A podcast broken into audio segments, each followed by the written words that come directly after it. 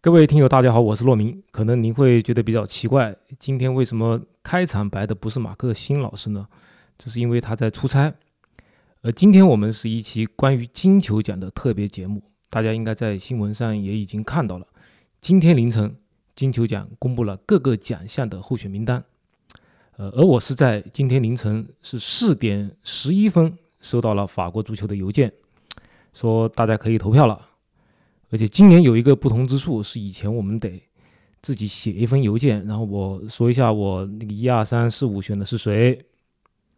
呃，最早还会写理由，但这几年就不用写理由了。但今年是有一个变化，就是呃，直接填表，就不用你自己写邮件了。这样的话，可能在统计方面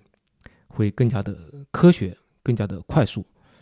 呃，我在这里把几个时间节点说一下吧。呃，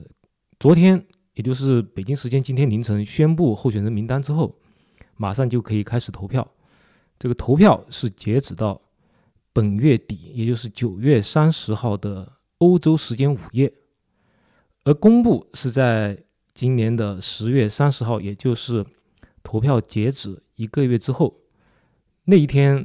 我作为评委也会。也可以公布自己的选票，之前我是不能公布的。很多网友。会在晚上艾特我、啊、说，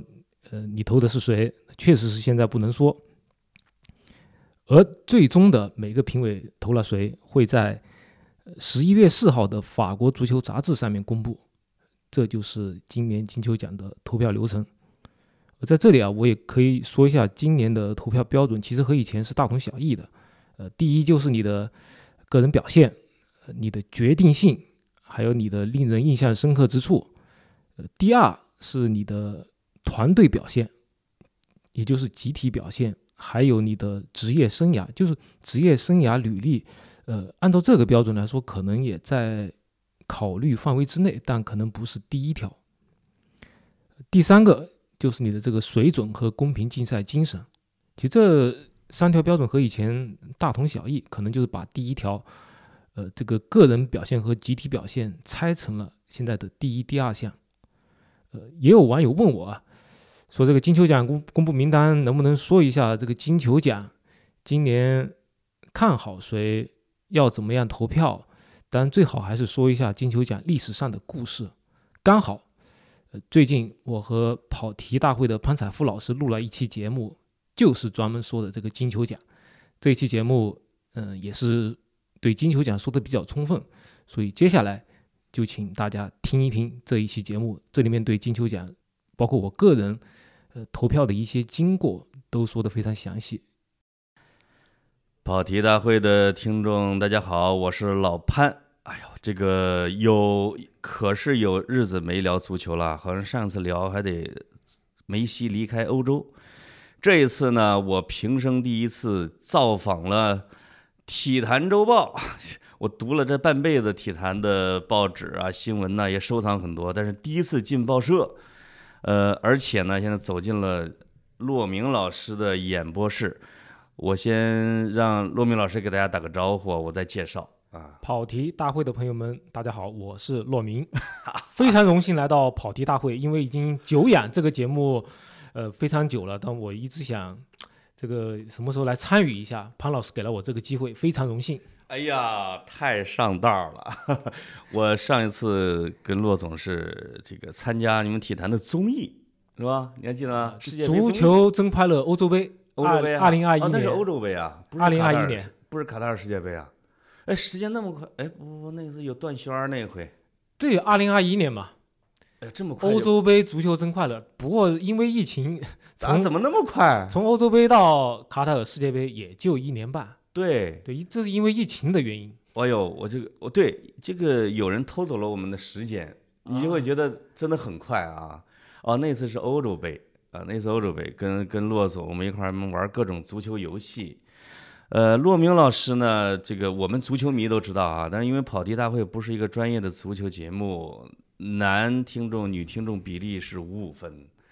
我要重点给非足球类的和我们的女性的听众介绍一下骆明老师。这个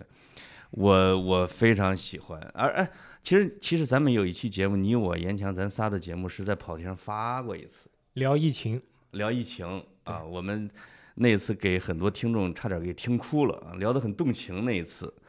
骆明老师呢是《体坛周报》的总编辑，这个他另外一个球迷广为人知的身份是这个金球奖中国唯一评委。为什么老加个“唯一”呢？真的是只有你一个金球奖评委是吗？呃，因为金球奖是每个足协理论上来说应该是每个足协找一个呃当地的评委来参与投票，对，但是现在改了，现在是要你排名世界前一百位的这个足协或者说国家和地区吧，才能找一位评委来投票。所以这个其实是和每个国家国家队现在的成绩也是密切挂钩。哦，哎，那难道是足协委托的你来当评委的呃不吗？不是，它是每个 每个足协当地他所在的国家或者地区选一个代表，哦，选一个，它是根据足协来划分的。举举个例子，像英国，对，它就会有四个，像英哦格兰、对呃苏格兰、北爱尔兰、威尔士。但你如果仅仅是按照国家的话，那你英国就不不应该有四个，对吧？对所以它是按照足协对应的国家或者地区选一个评委来参与金球奖的投那票。咱国家是不是得有四个评委啊？因为呃中国跟英格兰呃不是跟英国是一样的啊。以一分为前应该是有四个，就严格意义上来说，你如果是哦整个中国地区，那应该是有四个，但是因为现在要排名前一百位，对，、可能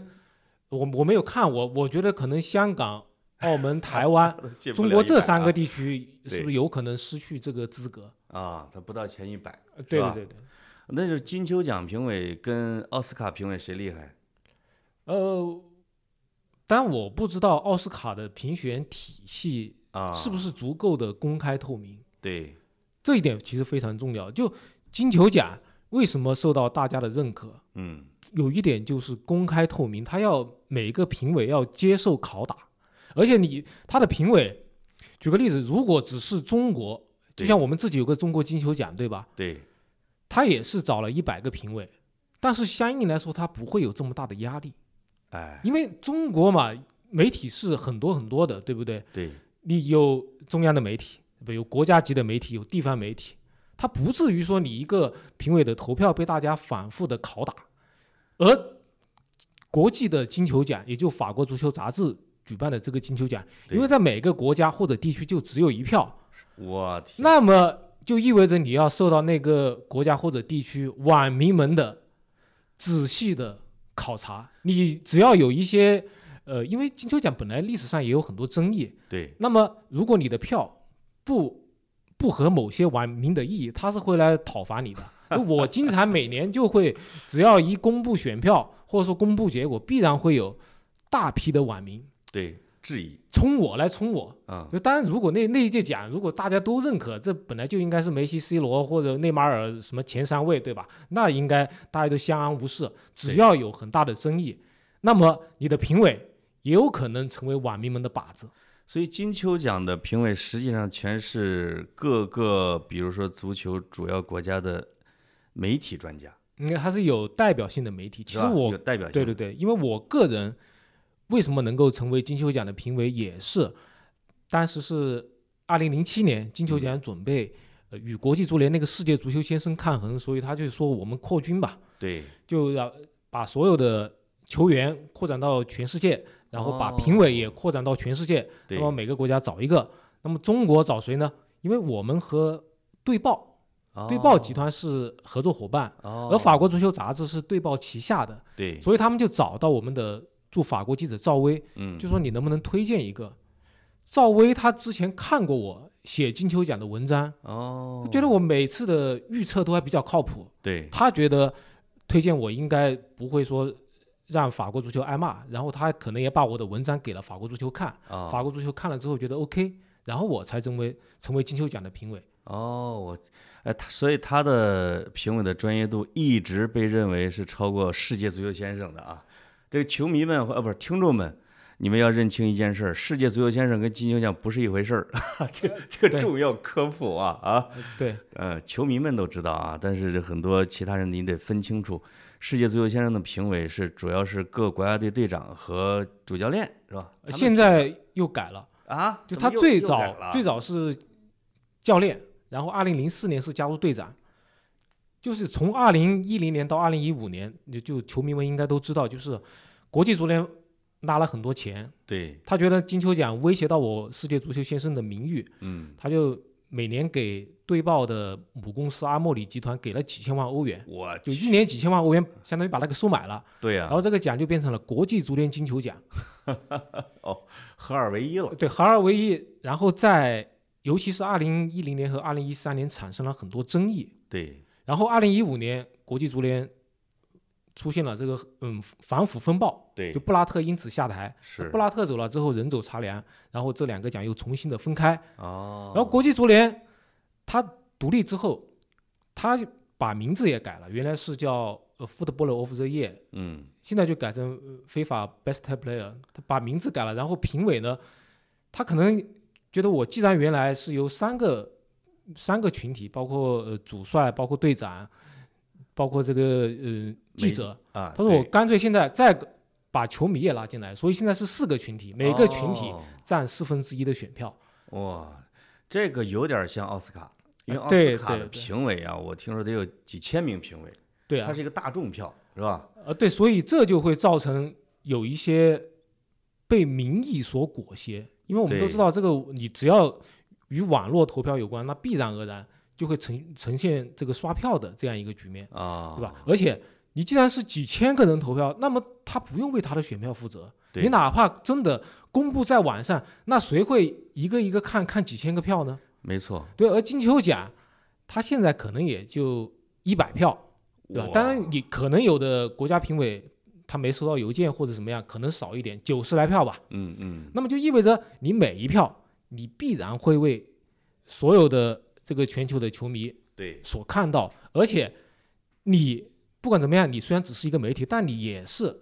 国家的名字出现了。对吧？你对例如我是中国评委，那中国网民就会来。你如果投票不行的话，那么你就是嗯丢人啊！啊那我们中国足球球迷就要来批评你，所以压力很大的，所以每个人都会非常重视自己这一个这一个选票。所以我刚才也为什么说足球的金球奖，它应该是比这个足呃这个电影方面的金球奖更加的权威、公正、客观。对，这有点像这个精英和专业层面评出来的，以及大众层面啊，对比，如说最佳歌手奖和最受欢迎歌手啊，奖。对对对，这世界肯足定差球别先很生，大。甚至我有时候想，这梅西退役两年之后，说不定还能票数排名前三呢。 呃，有有的人不知道啊这这种在世界足球先生的历史上是有很多，啊啊！有很多是你像飞哥是两千年表现出色，但是是第二年才拿世界足球先生。哦，这种情况是有的，但对现在相对来说，呃，随随着这个媒体对足球的普及吧，对理论上还是越来越广了，应该不会再有这样的情况。但我相信争议肯定还是会存在的。是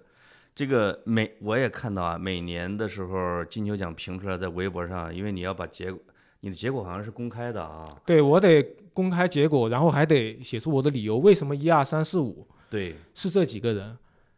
没错，这仨不人嘛，现在是五个。啊，要五个了。对，一开始法国足球就是每个评委要选五个，嗯，然后与国际足联合并的时候，那段时间改成了三个，但是两个奖项分开之后，啊，又又是五重个新改为五个。那，你比就如别说说这五个，啊，这五个好像是无足轻重，对你最后一个人可能只有一分，而第一名是有六分，对他的得分是六，呃四三二一，你的这个票里面的五个人依次是这个得分。你别说最后一名，呃只有一分对，但其实球迷们也很重视。啊你像二零一八年世界杯。对，梅西在最后的评选里面是排在第五位，哦啊哦，他他本来是一个那年他可能表现也不是特别好嘛，因为二零一八年世界杯，梅西他世界杯上也就是止步于十六强嘛，被对法国淘汰，对他在最后的评选里面也只是排在第五位，而我当时没有把他排在前五位里面，结果梅西的球迷就来炸了就呃就来啊讨伐我了。那我我自己也很冤枉。你梅西如果是在最后的评选里面排在前三位，对吧？我五个人都没选他，你可以对来批评我。他本来也只是排在第五位而已，啊，对吧？我可能只是把他在我的心目中排在第六、第七位，就这么的不可饶恕吗？那我就问几个有争议的哈，因为因为我发现，因为过去这十几年呢，球迷粉丝化是比较严重的，就是因为双星闪耀，你选梅西、C 罗球迷一定来，C 罗你选 C 罗，梅西球迷一定来，这个这个是免不了的。那我就问，有一年梅西什么国际荣誉都没有，但是他好像进了九十一个球，有一年他拿了金球奖，那一年就是他在西甲时代表现逆天，那一年你选了他第几？这是二零一二年，哇塞，这个记忆力也太好了吧！这这啊这个这个应该的，呃，毕竟啊我是吃足球这碗饭的嘛。对，我当时选的第一名是伊涅斯塔，哇，第二名是 C 罗，第三名是梅西。嗯，为什么呢？因为首先有一点啊，梅西他打破纪录的时候，就拿到九超过九十个球的时候，已经到年底了。但对我们投票其实是十一月，也就是对他当时只是进到应该是八十个球左右。对，对啊，他没有完成记录。如果是年底来投票的话，我肯定可能会考虑把它放到更靠前的位置，或者第一或者第二。哦，而而另外有一点就是，法国足球的标准非常的明确，嗯，它的第一条标准是你的个人表现加上你的团队荣誉，哦明它不是只有个人表现。所以我真的是根据法国足球发给我的邮件上面注明的评选标准，我来认真的考评。虽然说伊涅斯塔可能进球没有那么多，但那一年西班牙队拿了欧洲杯，对而且伊涅斯塔决虽然赛说 MVP 啊嗯整届杯赛他只有一个助攻，但他拿了三场全场最佳。啊，就所有看球的都知道，伊涅斯塔在那个西班牙队发挥了关键的作用，对，所以我把他放到了第一位。嗯而 C 罗，我把他放到第二位，一方面他进了很多球，另外一方面他是帮助皇马打破了巴萨对于联赛冠军的垄断，哦，所以我把这两个结合在一起，个人表现加团队荣誉，然后做出了这样一个排名。那年挨骂了吗？那年可能还好，因为我是把伊涅斯塔放在第一 位，我我相信如果我把 C 罗放在第一位，那肯定别人接受不了。是对吧？而且伊涅斯塔确实是这个人没有任何黑点，啊，对吧？有当今足坛有两个人啊，就至少是有两个人是没有太多黑点的，一个就是伊涅斯塔，一个莫德里奇，对，就基本上你除非不是别有用心的人，不会去黑他们。没错。那还有一个哈、就是斯奈德被认为被偷走了金球奖的那一年，你选了谁？哎，我斯内德啊呃老大，你不第一你选的是斯奈德是吧？对第一斯内德应该是接下来应该是伊涅斯塔哈维，就是我印象就是中，国米拿三冠王那一呃年。对对对，啊，哇塞，这个这个专业度越来越深了。还有啊，有一年 C 罗本来是拿不到金球奖的，但是呢，好像国际足联特意延迟了最后的评选，C 罗拿到了金球奖。二零一三年嘛，那一年你选了谁？那里贝里第一，哦，你选的里贝里。对，里贝里第一，啊，里贝里也算是被偷走了金 金球奖吧？呃，相对来说，施内德那一个呢，是因为规则的变化，对，因为记者和主帅队长他们的投票的倾向性可能不一样。嗯我再解释一下，就刚才我说过，二零一零年他两个奖合并了，对，合并之后，记者、主帅、队长各占三分之一，是，而在记者，我刚才说了，他的标准是你的个人表现加团队荣誉。而那一年梅西在世界杯上，他表现很一般，对吧？他的对阿根廷队被德国队四比零横扫。对，而在俱乐部层面，巴萨相对来说也没有那么的好，是在欧冠半决赛被国际米兰淘汰。啊，而施内德帮助国际米兰拿到三冠王，而且在世界杯上表现也特别的好，对吧？嗯进球、助攻都很多。没那错，我觉得施内德排在第一位是很正常的，而且其他的记者评委他们投票综合在一起之后，也是施内德第一。哦，哎，就是不是那一年的评选出现了这么大的分歧，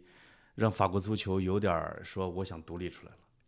你不呃那一权威年了的，对吧？那一年法国足球，我不敢肯定他们怎么说，但一定我相信他们的编辑部肯定是有很多怒了原因的，对因为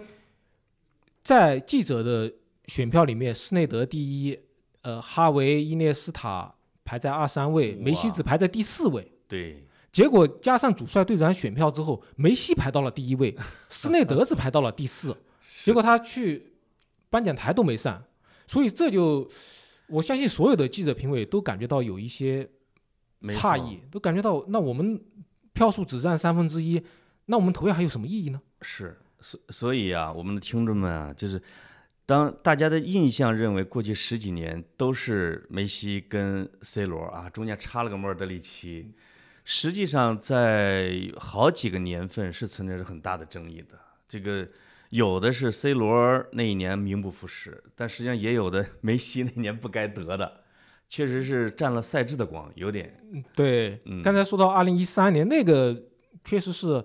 不光是赛制的问题，嗯就他的操作上有瑕疵。哦就那年，呃，我印象很深刻，就是那年我在办公室，在那个大办公室里面跟大家一起看球，但是对是 C 罗上演帽子戏法，帮助葡萄牙队在世预赛里面淘汰瑞典。哦，对，是是是，然后我回到逆转办公还室，嗯一打开邮箱就收到了国际足联的一封信，说投票推迟，几乎同时。这里面有阴谋这吗？这里面我，那大家去想吧，你如果要推迟的话，他那个理由是这样，他是说因为投票回收的不够。就我后来看了那个规则，确实有那么一条，如果回收不够，好像是没有达到三分之二，还还是多少，啊，是可以推迟的。但是有一点啊，你为什么在投票结束之后好几天之后你才来宣布这个决定？没另外错还有一点，难道就今年回收有点问题吗？此前没有，以后也再没有。哎单单就是今年票数回收不够了，就利用了，就就是阳谋啊，我就公开的利用了这一条规则而且最后就是这样，就 C 罗他领先的票数就是一点点。啊。呃另外还有一点，就是你的选票回收不够，对吧？对，那你就把开放几天，再开放几天，那么没有投票的投，这个可以吧？哎，但它同时有一点，你已经投过的可以改，这个就有点问题了。国际足联我去哎，这个投过的可以改，这个有点太不要脸是这样啊，我是特地问了国际足联，啊。我说可不可以改？国际足足联说可以改。那那我我说那我能不能改呢？他说你们是记者，你们就找法国足球杂志，因为记者的选票都是法国足球杂志回收。对，然后我就发了一封信给法国足球杂志，我说，那我听说国际足联那些主帅队长都可以改票，那我们记者能不能改？法国足球说不能改，哎，不因为法国足球很心里很清楚，记者里面第一位是里贝里，对，不管是从规则的角度，还是从里贝里是法国人的角度，那法国足球肯定不会让你改啊。没错。那你觉得这个投票就变成了一地鸡毛了，我去，对不对？哎，是那一次坐实了佛罗伦蒂诺是欧洲扛把子这个 这个地位吗？对啊，呃你你显然是俱乐部影响了，是吧？我觉得是有，而且我个人怀疑啊，就二零零一年飞哥拿这个世界足球先生，怎么说呢？可能也与皇马造势有关系，因为那一年飞哥真的很普通。对那一年金球奖是欧文，啊，哎对，然后金球奖第二位是劳尔，因为劳尔是在西甲是最佳射手，帮助皇马拿了西甲冠军。对而且那一年欧冠，飞哥表现很一般，因为他们是被拜仁淘汰嘛。是，那你飞哥那年凭什么拿奖？我现在还真的不太很理解，因为感他在金球奖里面排名也很低，我记得是第四还是第六位。妈呀，感觉啊是一种权力的炫耀。你既然从巴萨投到我这儿来了，我就得把你弄成金球奖，看一看哥们儿行不行？呃，不不，金球奖是两千年，当两千年飞哥压倒齐达内，威势优势也很微弱，啊，对吧？因为那一年是因为齐达内自己在欧冠里面，呃，是踩踏汉堡队球员，因为那个哇原因他是丢了很多印丢象分分儿。对对。然后对二零零一年的世界足球先生，我真的没有想通。啊，我我感觉皇马的影响力应该还是有用。那因为那那你还没当评委吗？那时候不，那世界足球先生我一直不是评委 啊，对，因为金球奖我是二零零七年开始的，对，那关于金球奖最后一个问题啊，就是今年的金球奖好像是不是快出来了？金球奖是应该是八月下旬他会公布一个候选名单，啊而，投票的话就是九快了月中上旬吧。嗯，你你你现在还没法儿公开你的选项是吧？我没法公开我的选项，但说实话，嗯，大家不难想象，对，说今年说实话并不是一届悬念很大的。没错。金球奖，虽然说上半年在曼城向三冠王冲刺的时候，嗯，对吧？大家都会看哈兰德能不能够凭借这个三冠王去威胁梅西的地位，但现在来看，虽然我不能公布我最后的选择，但是对至少你从现在的相关的指数来看，梅西是明显占优的，因为是哈兰德他上赛季最后八场比赛只进了一个球，对而且新赛季四场比赛就截止到我们录电台节目的时候，四场比赛搞进俩吧，好像啊，他至少是有有三场，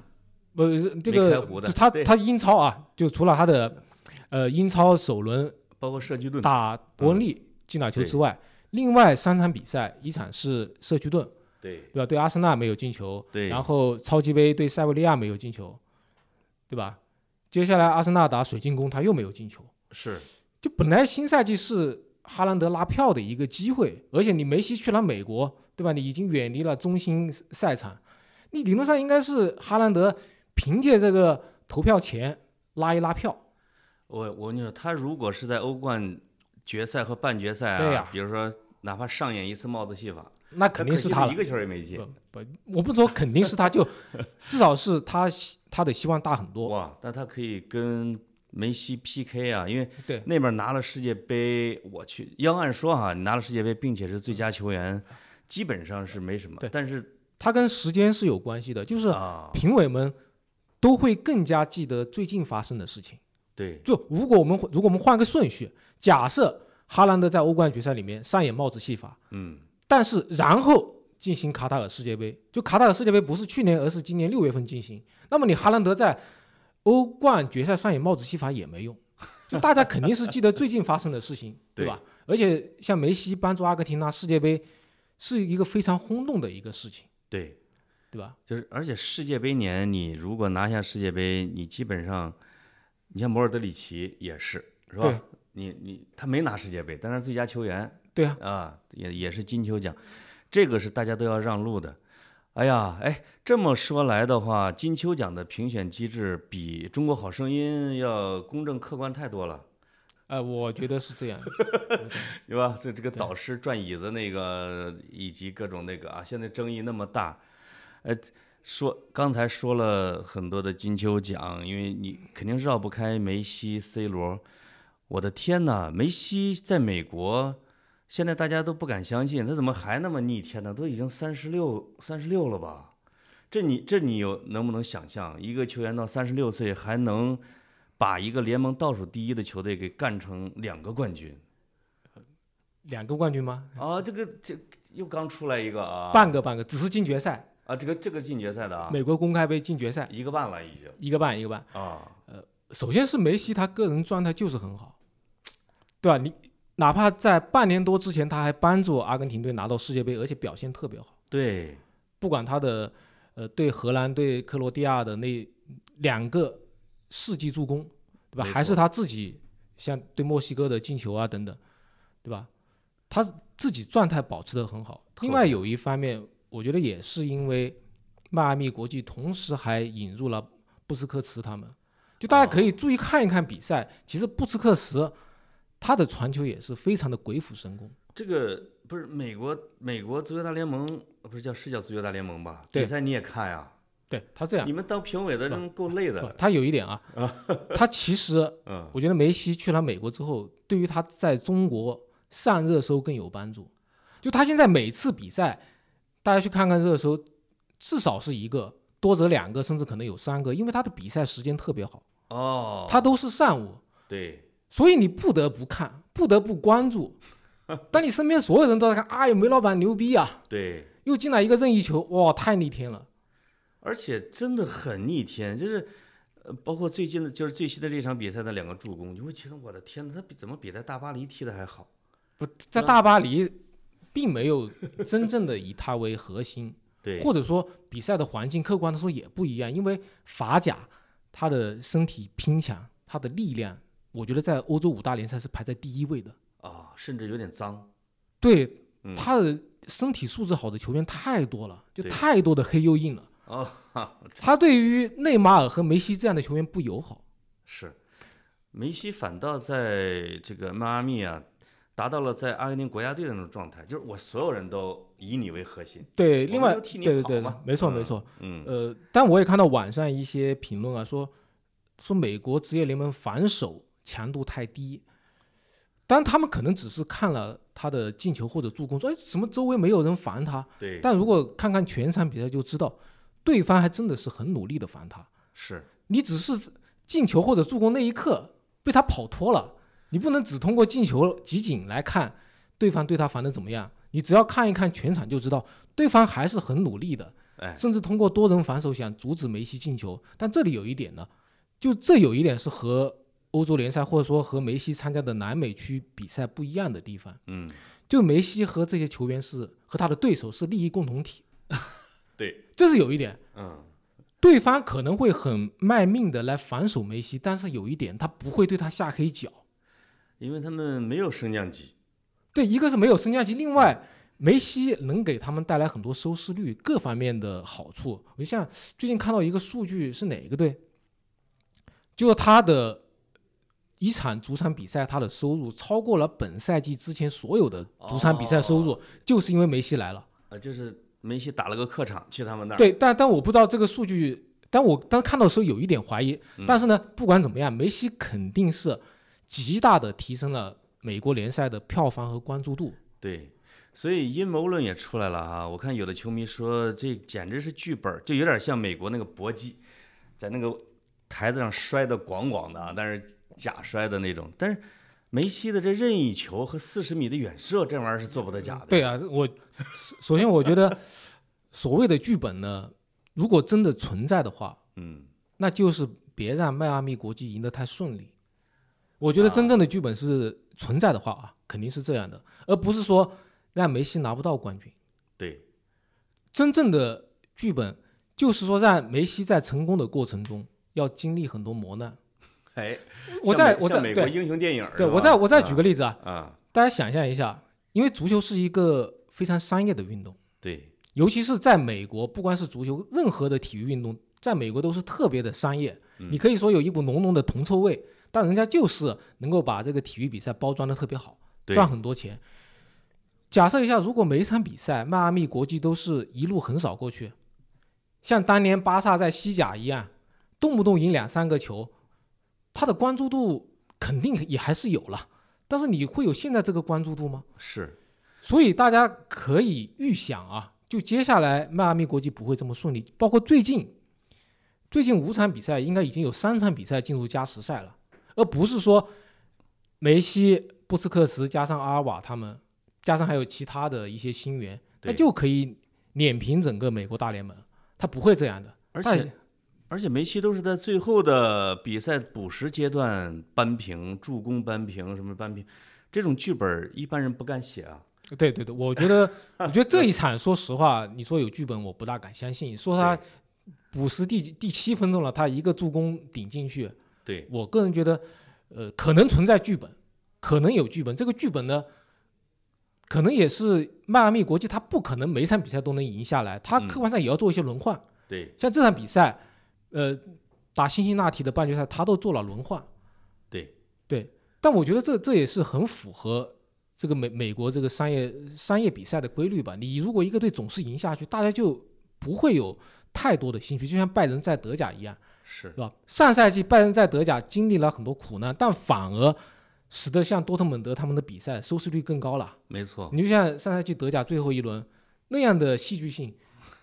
大家那显肯然定的对很多球迷肯定都看了嘛，为多特蒙德惋惜啊全什世么的。全世界都支持多特蒙德呀、对啊，为罗伊斯惋惜。对，这不这不是很好的剧本吗？对不对？你就是要出现一些这个戏剧性的场面，对你才能够成为剧本嘛。所以像我觉得梅西在美国的第一年啊，真的是像美国队长这种电影一样的啊，这个带着一个弱队磕磕绊绊，最后啊哇塞拿下。我们我们不能说他是假球，因为但是我我我们会觉得梅西有这样的一个嘖结局，或者说一个一个在美国的落脚点，让我们感觉到很开心，为他。对那 C 罗呢？你对 C 罗的选择，你看梅西去美国，C 罗去沙特，好像也还是依然王不见王啊。那你觉得 C 罗在沙特是不是也现在感觉干下一片天地啊？大家都去沙特了，其实梅西和 C 罗还是不太一样，嗯，因为梅西呢，他理论上他可以在欧洲找到其他的球队，对，虽然说巴萨在财政方面遇到问题，可能不太好签下梅西。但梅西他真的如果想去欧洲其他球队的话，以他的这个商业价值，以他的流量，他想一想办法还是可以去其他的豪门。哎，对，他把呃但是薪水降低点不就完了吗？但是嗯他个人，他可能觉得我不回巴萨的话，我在欧洲待下去没什么意思了。哎，而且欧洲的压力很大，你不管去哪个联赛，不管去英超还是意甲，人们的压力都很大。对，而梅西他其实自己还有一个目标，就他在此前的采访里面已经多次的暗示过，就说他现在就为了自己开心踢球。他因为他是拿到世界杯之后，已经完成了自己的目标，对，他没有必要再承受很大的压力，而且不光是这种心理上的压力。大家可以设想一下，如果他还留在欧洲踢球的话，马上九月份世界杯预选赛开始了，哎呦，他还没有退出阿根廷队，对，那么九月、十月、十一月，他都要飞回南美踢预选赛，这对于一个老将来说，他的负担太重了呃。飞老远了，嗯，我觉得梅西做出他去迈阿密、迈阿密这个选择，他一个基础是他还想继续为阿根廷队效力，哎，因为你如果在欧洲的话，你还要打预选赛的话，是非常的累。他回他回到美洲，在迈阿密这样一个很多人说西语、有很多阿根廷人的地方，对，他代表国家队参赛也方便啊，他没有时差的困扰啊。距离也很近，而且嗯明年的美洲杯，包括二零二六年世界杯，都是在美国进 行，他就提前真适的应了，啊，哎呦，我天，对吧？而且美国人给的薪水不低啊，对，据说税后可以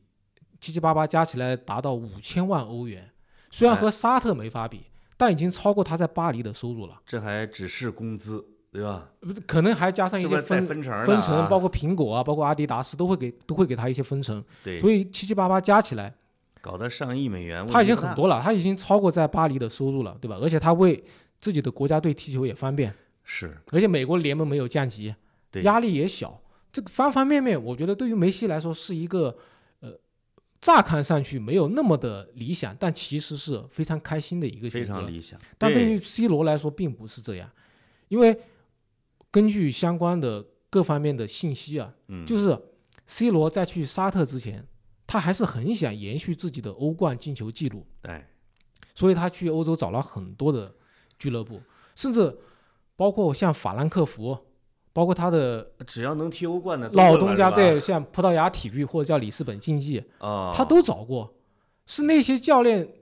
不或敢者是要教了练或者是管理层觉得我们这庙这么小，容不下您这个大方丈。对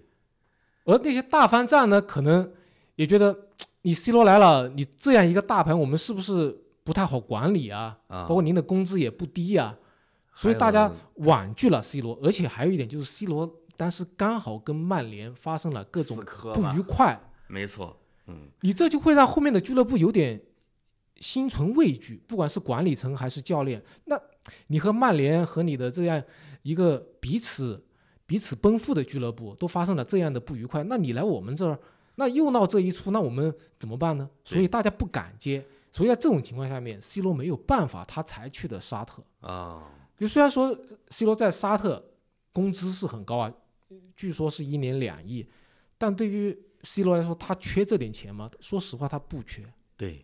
可能对于本泽马来说缺，嗯但是 对于哎 C 罗来说，他真的不缺。他在欧洲曝光度更高，是对吧？再加上各方面的商业收入，可能没法跟沙特比，但肯定在欧洲更快乐。而且 C 罗有一赶超梅西的理想啊，比如说欧冠的总进球数啊，什么嗯不五大欧联赛冠面啊，总进球数，C 罗是遥遥领先，应该还啊领先梅西十几个球。好像这是他几乎是唯一的数据了啊。对，嗯甚至我还看到有一种报道啊，嗯，这是一个应该是一个美国记者说的，在他的这个呃社交媒体上面说的。他说，C 罗之所以接受沙特的邀请，是他得知了梅西将要去迈阿密国际。哦，就梅西去迈阿密国际，肯定不是说他回不了巴萨之后临时运作的，对这运作时间已经很长了。啊，就可能 C 罗在今年年初的时候，他已经听说了这个风声。他就放心了。他放心了，我的欧冠记录不会被颠覆。啊包括他去年为什么哪怕像法兰克福和里斯本竞技，他都去问一问呢？对他就是生怕梅西在欧冠进球记录上面超过他，因为欧冠进球王这还是一个比较重要的荣誉。啊，对，是，但但刚才那个爆料，呃，我不敢保证百分之百是正确的，但是确实嗯，那个博主他是应该是在去年十一月就已经发了这样一条，嗯，这样一条不叫嗯不叫博客吧，就发了这样一条动态，说他当时就已经得到消息说，正因为梅西要去迈阿密国际，所以 C 罗他放心了，他可能去沙特，这不是马后炮啊，这是他提前就发过，只是。在梅西转会迈阿密国际之后，他把这个翻了出来翻，出来了啊啊！哎呦，这这这两个人啊，就是双峰并峙的这种时代。刚才你说完之后呢，这反正都算是结局啊。如果我们往前翻一翻，这个哎，我记得有一次你发一条微博，其实这个被议论的很多，影响还是很大的。说为什么梅西的地位这么高，是因为过人这项技能是是是整个的啊足球世界里边的王冠啊。你还记得你不哦不说过这个观点吗？对，我当时是在最早是在一个直播里面说的，我说对，呃，所以你比如说往回看 C 罗和梅西这十几年，你觉得这两个人的成就或者是记忆差距大吗？哎，我这是不是引引你网暴的不不话不题啊？客观的说还是有一些差距的。我在那个直播里面说，嗯足球中最好的足球技术中的王冠是连续过人后得分。嗯对，其实这很简单，我们看贝利，你看他的最佳进球前十个，肯定大批占据至少七八个都是连过数人进球，对吧？对一说起马拉多纳，连过五人。对，那你说起梅西最有代表性的，也是他连续过人后得分也，是五人，对啊是吧包括嗯，对赫塔费重复了马拉多纳对阿根廷的那个连过五人，对包括他对毕尔巴鄂从右边路一个人突进去破门得分，对吧？这对都是连续过人后得分，分，暴突皇马整个后卫线，啊对进球，这其实跟我们踢野球是一样的呀、嗯你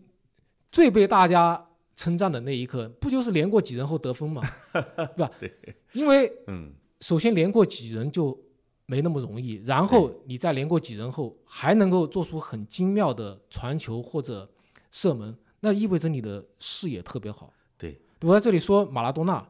马拉多纳当年对阿根廷，呃，对对英格兰连过五人，对吧？但是事后啊，巴尔达诺披露了一个事情，嗯，是马拉多纳跟他说，他说我当时想传你，看到你往那边跑位了。哦，但是我没传。巴尔达诺觉得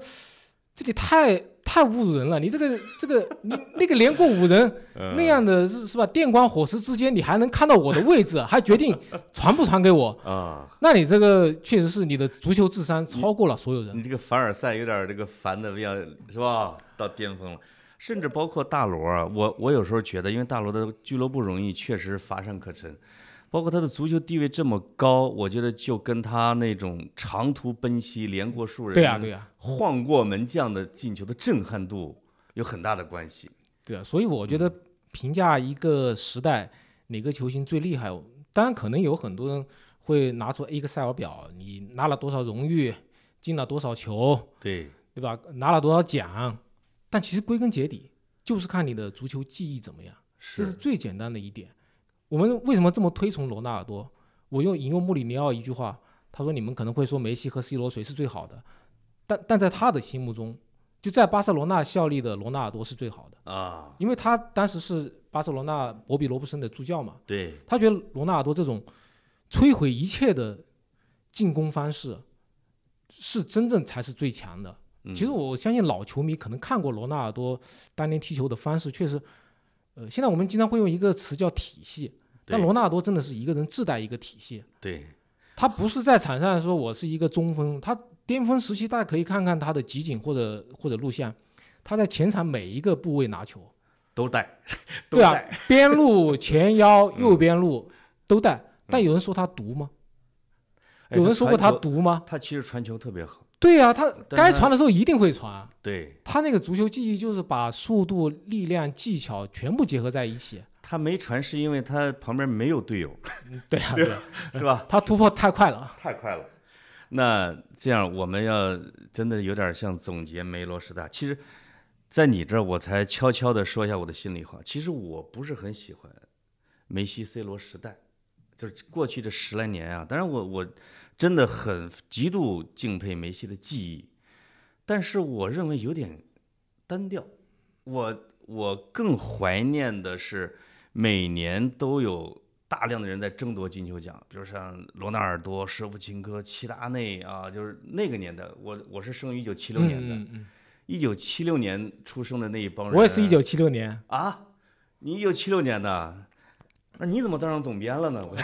我我我比罗纳尔多小一周，那我是十一月，那我可能比他小半年。我比比他应该比他小小小将近一个月吧。那我们真的都是那一年的。那对你你那你是不是对我的观点是不是有一点共鸣？就是我会觉得，群星璀璨的年代，好像比两个大星把其他的都照没了年代，是不是感觉要有意思一些呢？但我觉得也没有办法，因为梅西和 C 罗他们也是赶上了这个时代。嗯这个时代，梅西和 C 罗为什么一个拿了七个金球奖，另外一个拿了五个金球奖？对呀、这八个也快他来是了因为资源极度的集中，哦，他们分别效力于皇马和巴萨，而正好皇马、巴萨集中了所有的球星，而且在欧冠中实现了垄断。嗯，像皇马甚至能够三连冠，没错，这才使得他们能够频繁的拿到金球奖。而且还有一点就是这个时代，他的球员的职业生涯都可以很长。嗯，你就像最近几年金球奖得主都是年过三十，啊，真的是摩尔德里奇都快三十五了，对啊，嗯本泽马也是啊，他也对是年过三十才拿到自己唯一的金球奖。莱万要不是运气太差也能对啊，包括莱万，他的拿到世界足球先生也是年过三十。拿，嗯，就现在的球员，他的职业寿命可以非常的长。对，而现在你看梅西和 C 罗，他们很早就出道，而且很早就就进入了，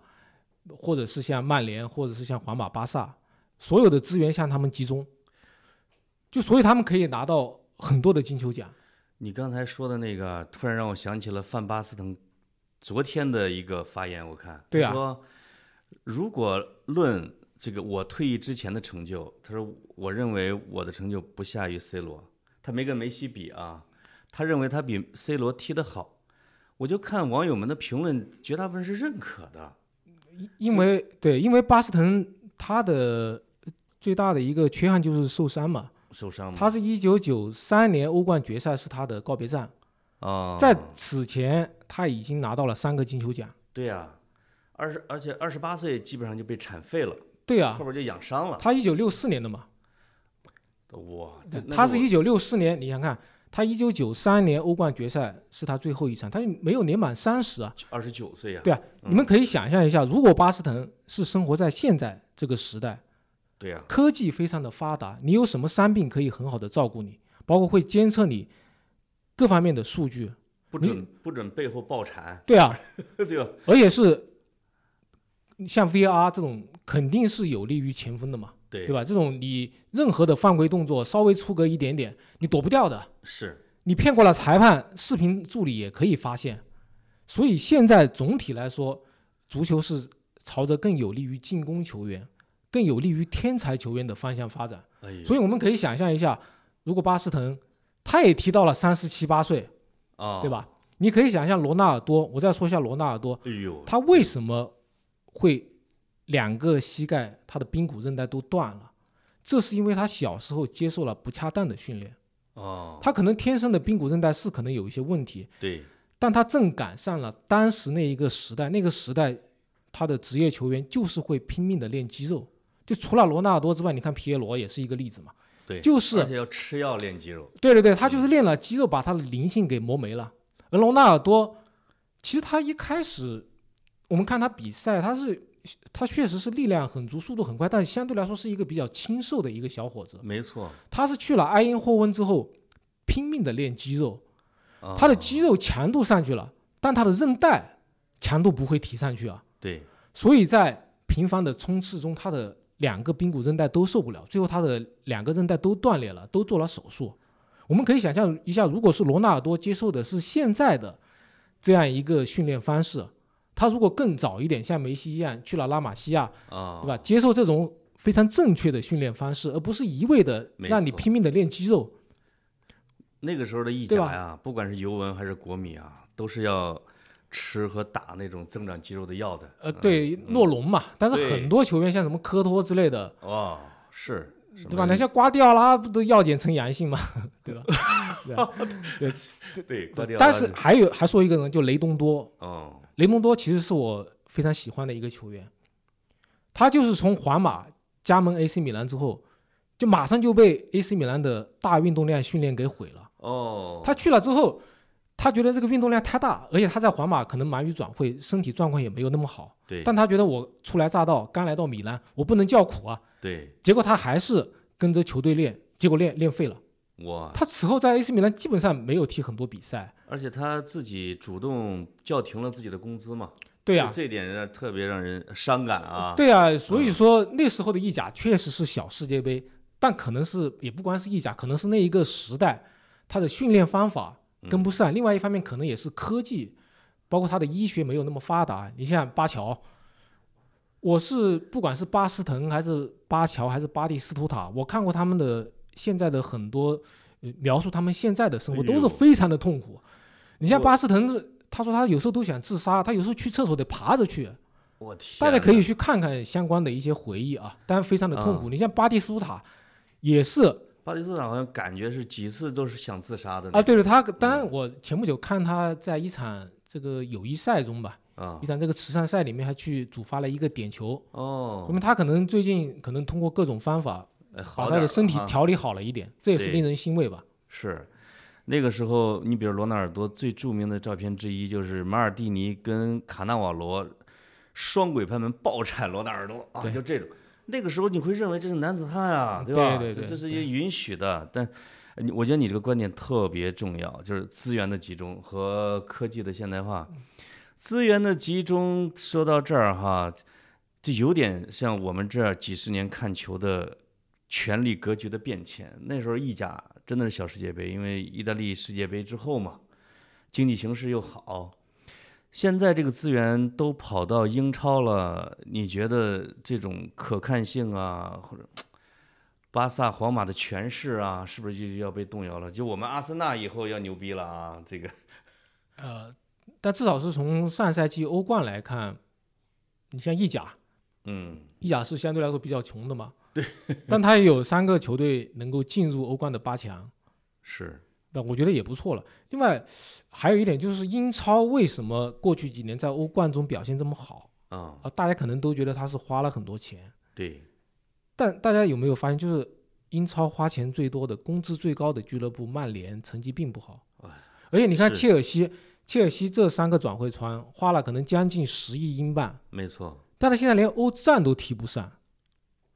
两轮一分儿啊， 对新赛季对两轮一分儿，大家一嗯定，这是可能是在我呃平时的节目中反复的强调一点，就是你足球比赛是要花钱，但是你如果花钱花的过头了，是要起到副作用的。嗯大家都觉得英超花钱，但大家有没有想过巴黎花钱少吗？是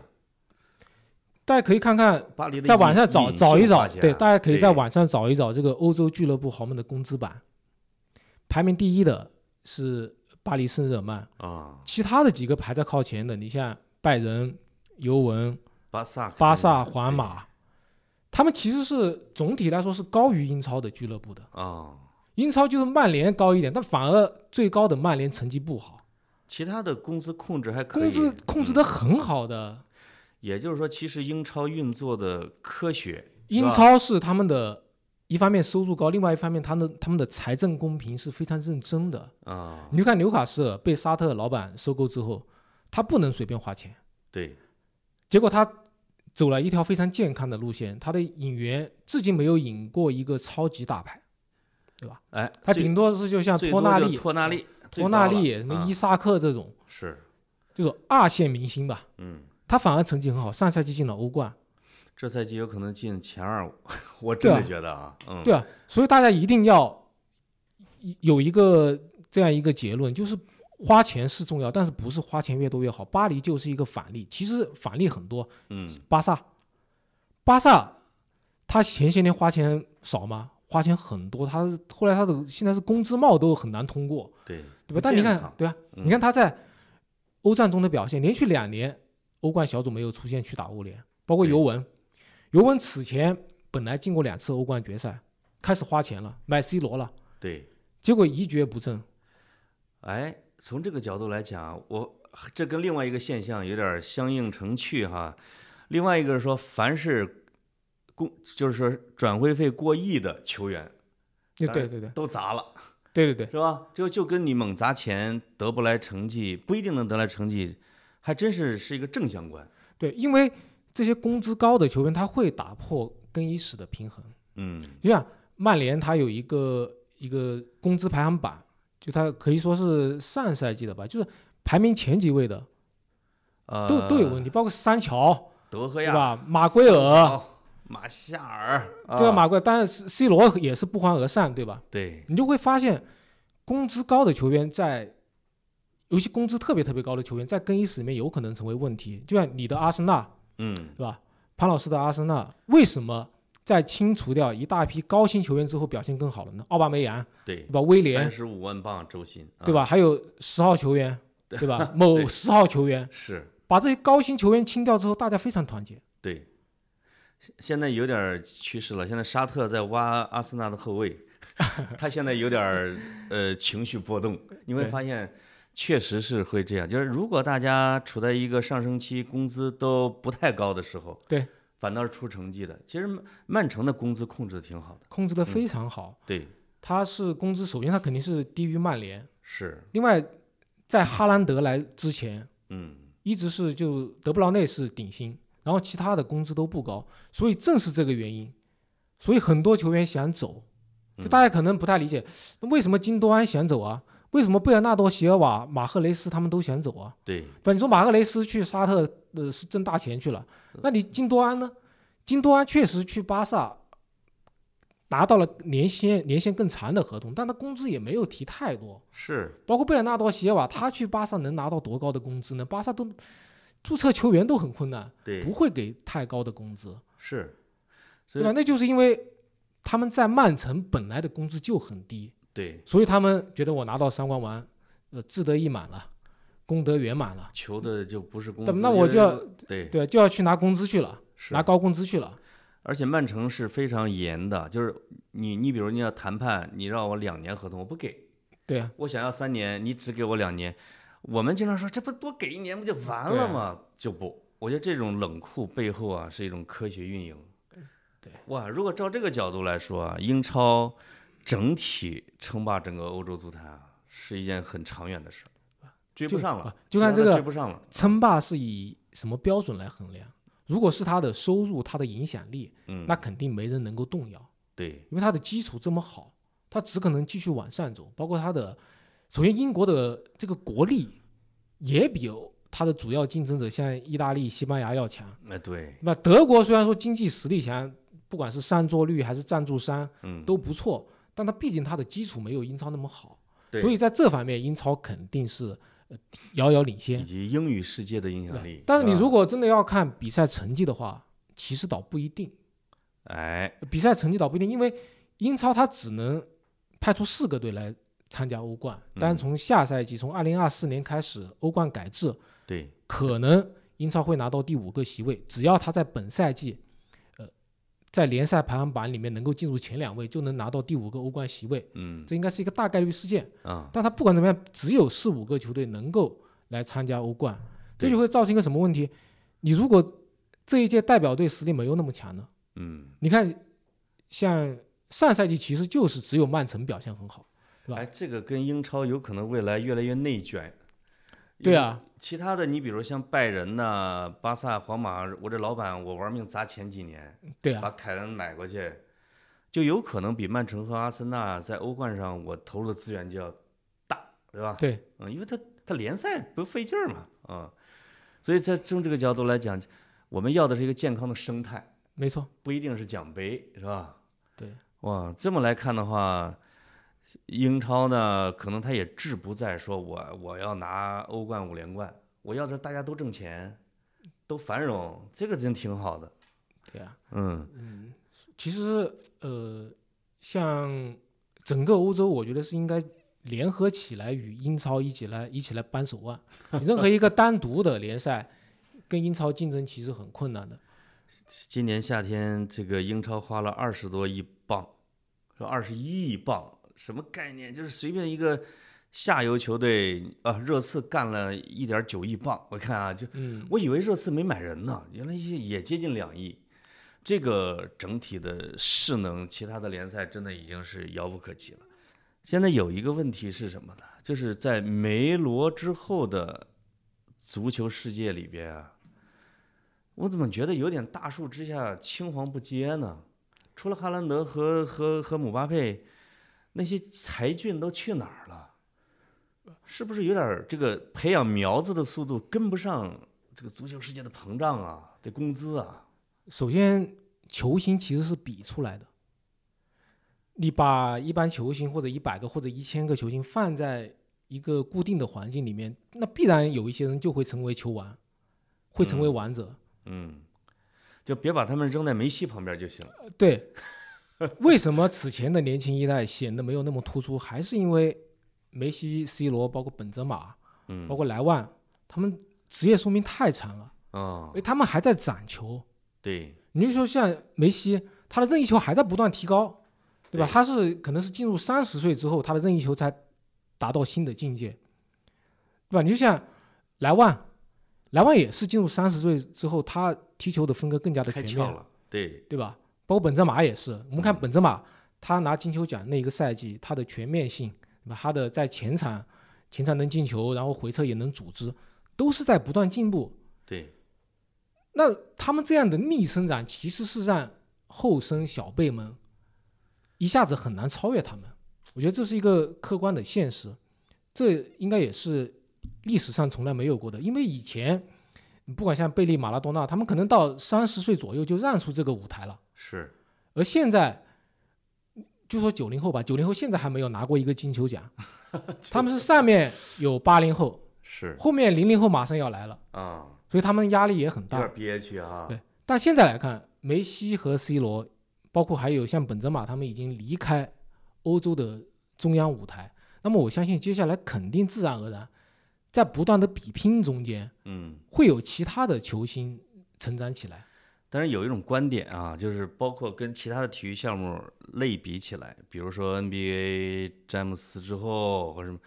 包括尤其是网球，纳达尔、费德勒、德约科维奇三个嗯，恨不得古往今来就就最伟大的选手是啊携手离开江湖之后，感觉网球已经没戏了，就是甚至有观点说，呃，网球的大师时代已经过去了啊之类的，这是不是是不是一个时代性的一个东西啊？我我们可能要过五年甚至十年之后才才回过头来看。是吧？会不会涌现出我我啊个人觉得，你至少在足球这项运动上面，我就说哈兰德吧，对哈兰德的进球记录，包括甚至姆巴佩留下的很多进球记录，其实也是超越前人的。啊？大家可以想象一下，但哈兰德最近可能状态没有那么好。哈兰德刚刚来曼城的时候，他那个进球速度，那以前的英超所有前锋都比不上，呃，吓死人！那个平均一场两三个，对吧？嗯，你就说姆巴佩，姆巴佩，你看他在世界杯上的表现，他在世界杯上留下的进球数字，八个啊，对他卡一纳届尔是八个吧？对啊他一届进了八个呀，哎，这要是没有梅西、姆巴佩手拿把钻呢？对呀、这个金球奖，因为他又跟他拿世界杯冠军，八个球那可是罗纳尔多在日韩世界杯上的记录，对啊对啊呀、吧？足以拿金球奖的，对啊。其实我所以还是那个观点，就是其实球星是比出来的，就是对未来还是乐观的。我我绝对乐观，相对乐观吧。嗯，当然，可能不同时代的人会有不同的看法。就像我们现在也觉得，呃有很多人，可能潘老师也是这样，觉得梅罗时代好无趣啊，就他们两个人、二人转。那哦，那我们当年对吧？你说拿金球奖最多，罗纳尔多也就拿拿了两个啊，像对齐达内他们都只拿了一个呀，呃其是他啊飞啊哦哥、里瓦尔多、舍甫琴科都只拿了一个，对就可能呃就像《午夜巴黎》那部电影吧，啊，就人总是觉得过去的时代更好的，哎对吧？是，那包括包括 NBA 啊，因为我看到有很多老的 NBA 的人说，现在的 NBA 是 NBA 吗？不就是投篮比赛吗？一过一过半场就对扔，是吧？根本没有那个肌肉的碰撞。说这个呃，篮球这项运动已经没了啊。哎，好像还真有点像咱们这种啊，这个白头宫女呃啊，对说玄宗那个劲儿啊。我其觉实得你的思路还是很开放的，就是对未来有乐观。是这样的，我我再补充说一个，其实我最近的一个一直在思考的一个问题，嗯，就假设我们这个时代没有梅罗，假设梅梅罗这两个人从来没有来到这个世界，啊或者说他们来到这个世界去干其他事情去了，去炒股去了，去做投资去了，对去当医生去了，啊，那么我们这个世界会怎么样？那我们会现在歌颂这是一个众星闪耀的时代。我们这个时代有莫德里奇，有伊涅斯塔，对吧？有伊布，有苏亚雷斯有，阿扎尔 啊，是吧？ 那么会歌颂说这个时代好多强人啊，嗯，哦，对吧？包括罗本，我们会歌颂他们。哎，这么多球星，这么群星闪耀，这是一个多么美好的时代。我们可能也会这哎么想。我觉得你这个角度一置换呢，直接就把我那观点给我推翻了。我说当年舍甫琴科、卡卡、罗纳尔多那个时代很群星闪耀，后来发现你刚才列的那一波人的水平啊，其实也不在那一波人的之下。那个时代可能还有一点，就是因为罗纳尔多他的职业生涯稍微有点短，嗯，我们可以想象，如果罗纳尔多他没有受很严重的伤的话，那么我觉得他拿金球奖会更多，他对不至于只拿到两个金球奖。或者他一直在皇马待着，对啊，他啊不是颠沛流离，不断的换俱乐部。嗯选错了国米了，真是耽误事儿啊。对他如果像现在的梅西和 C 罗，或者说银河战舰更早出现，哎，银河战舰更早出现，他就能把罗纳尔多锁定，哎呦我去，那就能拿或者巴萨把罗纳尔多锁定，对，对吧？你就一直在我巴萨效力，而且我巴萨不停的拿欧冠，那么可以想象罗纳尔多他的金球奖数量会到一个什么样的地步。另外还有一点啊，嗯可能此前都没有人注意过，就是欧冠是它跟以前是不一样了，因为在罗纳尔多或者说巴斯滕那个时代，嗯，你参加欧冠每个国家就一个队，哦，这样会造成很多球星参加不了很多欧冠，像马拉多纳，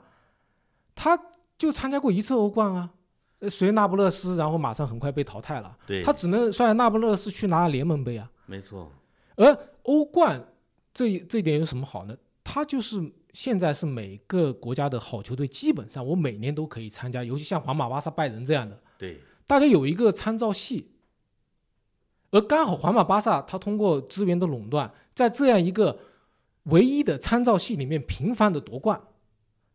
哇，所以他把梅西和 C 罗给捧出来了。其实我们对也知道嘛，C 罗离开之后，皇马又捧了莫德里奇，又捧了本泽马，是，这不是一个意思吗？我假设梅梅西和 C 罗从来没有来到这个世界，那你说皇马、巴萨必然会把伊布锁定，那伊布总是在皇马和巴萨，那我们还会说他是软脚蟹吗？对不对？你这一说啊，让我进入到了一种历史的隧道感觉了。因为我有时候在想啊，我觉得马拉多纳和克鲁伊夫，他那个年代和他们自己的选择，我我我离开大俱乐部，我去那不勒斯，是吧？或者我去一个我我就不不奔着你最牛的俱乐部去，因为我要挑战你，我要骂对国际足联，呃，我带着那不勒斯我也能夺冠，有一种摇滚的英雄主义对年代对，对，而刚才你描述的巴萨、皇马资源高度集中，就感觉像一种威权时代，这大家就就奔着这个尖儿来了，是吧？对，现在是有一个很成熟的嗯，娱乐业类似的这种模式，它会包装一个人，它会包装你的人设，它绝对对不会像以前的乔治贝斯特一样，我天天晚上出去喝得烂醉如泥，对不对？乔治贝斯特虽然说现在也是在评选历史最佳的时候也能进个前三十位，嗯对。但你可以想象，如果他是生活在现在这个时代，嗯，被福格森从小就管 着。像管吉格斯一样，对吧？吉格斯当年也是想出去泡吧，被福格森发现，对对吧？狠狠地教训了他。是，如果他是生在现在这个时代，嗯，他的职业生涯也很长的话，对，对吧？他肯定有更大的成就啊。哇，包括你这一说，包括进球数，我原来才知道巴斯滕参加的欧洲杯啊，我别人提醒的，说八个队，我小时候看的那个欧洲杯竟然是八个队，一九九二年嘛，对啊，对，这进仨球就已经是世界就就已经是欧洲杯最佳射手了。一九八八、一九八八、一九九二，九二是博格坎普仨球，我记得对啊也是最佳射手。而现在的足球的球速，呃，保护进攻不准铲这个梅对啊西啊这个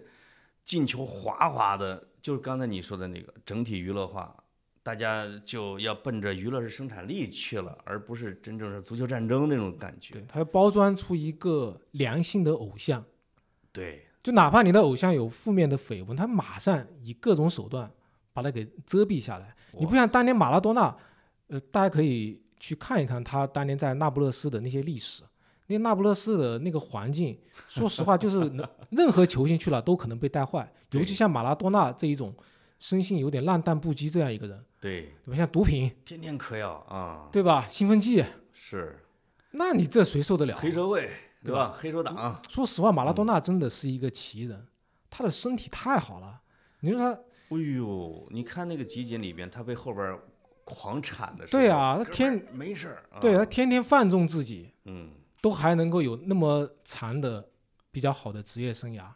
哇，而且他的伤病，他伤病非常非常的严重。他要是跟梅西同龄呢，他如果跟梅西同龄，我觉得呃谁伟大？这是一个不好回答的问题，不好回答的问题。啊，他如果很也，我觉得他性格，哎，真的是、很难回答这个问题，很很难回答。就像嗯贝利、马拉多纳、梅西，我个人觉得，呃，还是那句话，球星是比出来的。哎，你贝利、马拉多纳、梅西他们放放到自己的时代，嗯是因为他们已经与本时代的球星做了充分的比较，所以我们我们能一眼看出来，哎，贝利就是那个时代最好的，马拉多纳在他同时代最好，对对，吧？梅西现在这个时代，呃，大部分人认为他是最好哎的，对吧？你如果是跨时代的比较，我我不敢做这个比较。看来啊，这个马拉多纳 PK 梅西这种这个话题是不会终结。虽然已经有人说梅西有可能是球王的终结者，是吧？我觉得不科学。嗯你，从他们的职业生涯的成就来看，梅西肯定超过马拉多纳，但对这不公平。哎，是马拉多纳那个时代，他你看他都只能参加一次欧冠，对吧？你说如果欧冠当时像现在这样，哪怕他在那不勒斯不能年年夺冠，他肯定参加欧冠次数也会更多啊，他年年对吧年年搞吧，对吧？嗯对吧？而且他如果当时职业足球的体系像现在这么严密的话，对吧？那那马拉多纳应该不会和黑社会搅在一起吧？没错。所以我发现了，最后啊，如果大家都以 Excel 表格和数据来 PK 的话，前人是吃亏的。对，真正的 PK 一个足球的一个球员的历史地位的话，就是技艺，对就是他的足球艺术。就是他的口碑，哎很简单，就是找一批比较专业的看过这几个人踢球的人来投票，没然后错？谁是最好的，谁就是历史最佳。哎呀，好，我们不知不觉聊了七十分钟啊！这个骆明老师，我觉得对很多问题做了非常深的解析，以至于我后边儿我们想再聊点儿什么球迷文化之类的啊，已经没有时间了。我觉得未来逢个什么大赛事的时候或者之类的，我们有机会再坐一块儿再聊啊。金哥，今天就谢谢骆明老师。我们今天关于聊足球和梅罗和这个时代，我啊们就聊到这儿了，谢谢大家，再见，大哎家，伙。好，拜拜。